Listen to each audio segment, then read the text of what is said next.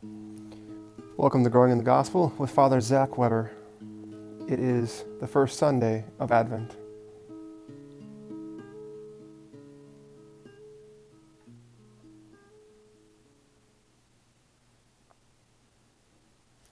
Well, here we are, Father Zach here, and it's Advent, a new year in the Catholic liturgical cycle. So technically, we start 2020.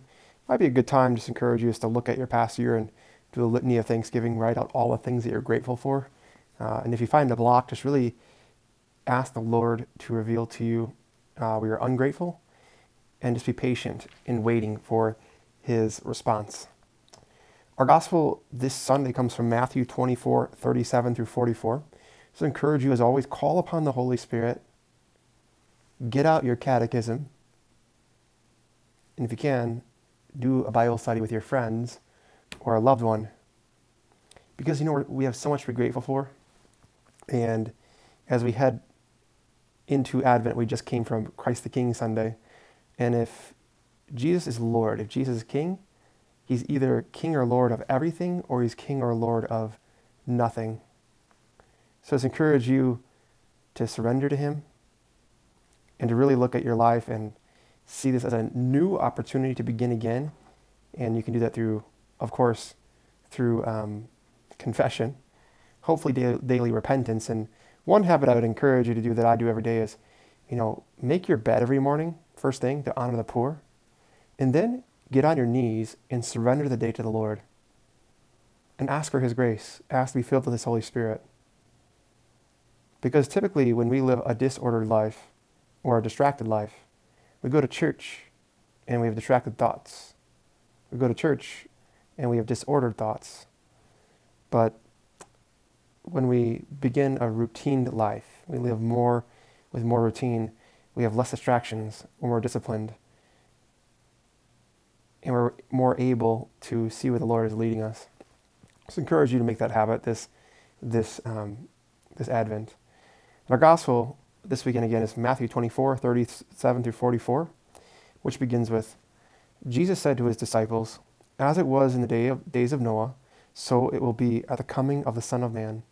In those days before the flood, they were eating and drinking, marrying and giving in marriage, up to the day that Noah entered the ark they did not know until the flood came and carried them all away. So it will be also at the coming of the Son of Man. Two men will be out in the field, one will be taken and one will be left. Two women will be grinding at the mill, one will be taken and one will be left. Therefore stay awake, for you do not know on which day our, your Lord will come. Be sure of this if the master of the house had known the hour of the night when the thief was coming, he would have stayed awake, and not let his house be broken into. So too, you also must be prepared, for at an hour you do not expect the Son of Man will come. Some people might hear that gospel and say, shots fired. But our Lord warns us to be ready.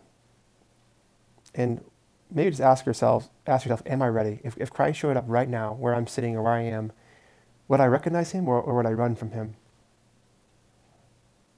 Would I recognize him or would I run from him or even run to him? Our Lord comes to us in the Mass every Sunday. He comes to us in His Holy Spirit and we call upon Him. But also, we have to turn away from our sins. We have to repent. And that is a sign of the water, the cleansing water that we hear from, hear from in Noah. So, as we hear in verse 30, 38, it says, For as in those days before the flood, you know, in the flood is called to teach us a lesson based on unexpected catastrophe. You can see that in Daniel 9:26. Except for Noah and his family and the rest of his generation showed no concern for God. So Noah and his family repented, they turned towards the Lord, but others were distracted by the concerns of the world and were destroyed in God's judgment.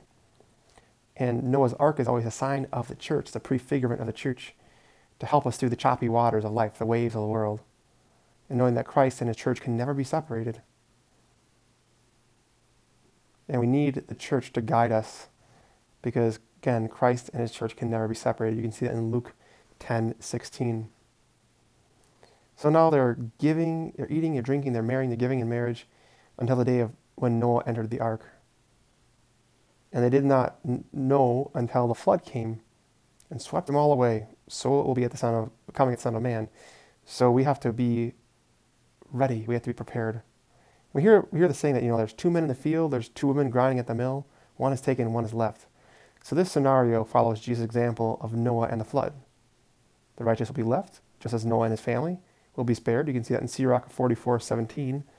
But the wicked will be taken as Noah's generation was swept away by the flood. And he, the Lord just says, you know, stay awake. Or he says, be at, be, be at watch, be attentive, be vigilant, be prepared. For you do not know on what day or what hour the Lord is coming. So, a prominent theme in Jesus' teaching is watch, be ready, be prepared. It addresses the glorious coming of Christ at three levels.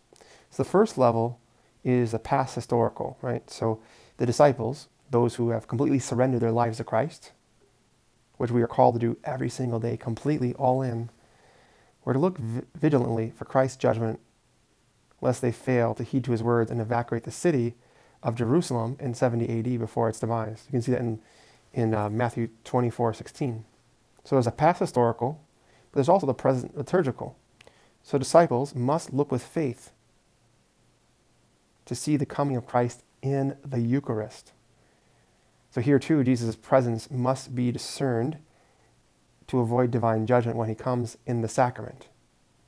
1 Corinthians 11, 27 through 29. You can read that where St. Paul talks about if we do not discern the body and blood, we are wishing condemnation and judgment upon ourselves. Clearly, is a call to go to confession, to make sure we're not in a state of mortal sin. We're called to be in a state of grace, to know what we receive. And I, I'm guessing most of you, like me, wonder do people even know what a state of grace is? Do they know if they're in a state of a state of grace or if they're in a state of mortal sin. Maybe the Lord is just gently calling you, be prepared. Look at your priest, look at the schedule, go on your parish website and figure out what time confession is. Because that's how we watch. That's how we become prepared for the, for the third thing, which is the third, which is the future eschatological, right? So the future, or eschaton, or the end times, disciples must watch for Christ's second coming in glory at the end of history. So being vigilant in faith and good works is necessary to inherit eternal life. And that coming of Jesus comes from the parousia, right? So which literally means presence, but can also denote an appearing or visitation. So the word coming is used four times in Matthew 24 and 20 times in the rest of the New Testament. It is sometimes used in Greek literature to describe the visitation of a king or a high official to a city he has previously conquered. So when they talk about this coming, what Jesus is talking about, he's saying, I am coming to conquer the world. I'm coming to conquer the reign of the evil one. So in this sense, it presumes a period of absence before the king's return.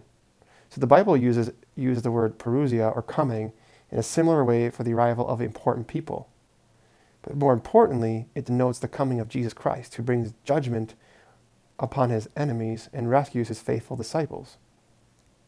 And the word can refer both to Christ's visitation of, of destruction upon Jerusalem in 70 AD, as well as his second advent at the end of time as judge of the living and the dead. Maybe just ask yourself, am I ready?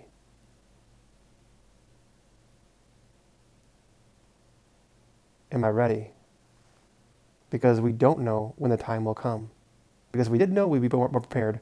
But the Lord gives us warnings in His gospel to remember that He has power. But also, we don't know when we're going to die. We don't know when our time will come. And we also don't have to wait until we die to repent and to turn our lives completely over, to turn our hearts completely over to God. And the gospel is full of people doing that and full of a few people who are unable to do that. Jesus is King or Lord of everything, or He's King and Lord of nothing in your life. So you also must be ready, for the Son of Man is coming at an hour you do not expect. The song I'm going to close with is a song called John's Song, which has no words, and it is by Joe Zambone. Maybe the encouragement is to speak less this Advent. Maybe the encouragement is to spend more time in silence with the Word, spending time with Mary, Jesus, and Joseph. Or maybe just Mary, or maybe just Joseph. And ask them, how did you prepare for Jesus? How did you take time to be ready? Know of my prayers for you and your families and your parishes this Advent. And may Almighty God bless you, the Father, and the Son, and the Holy Spirit. Amen.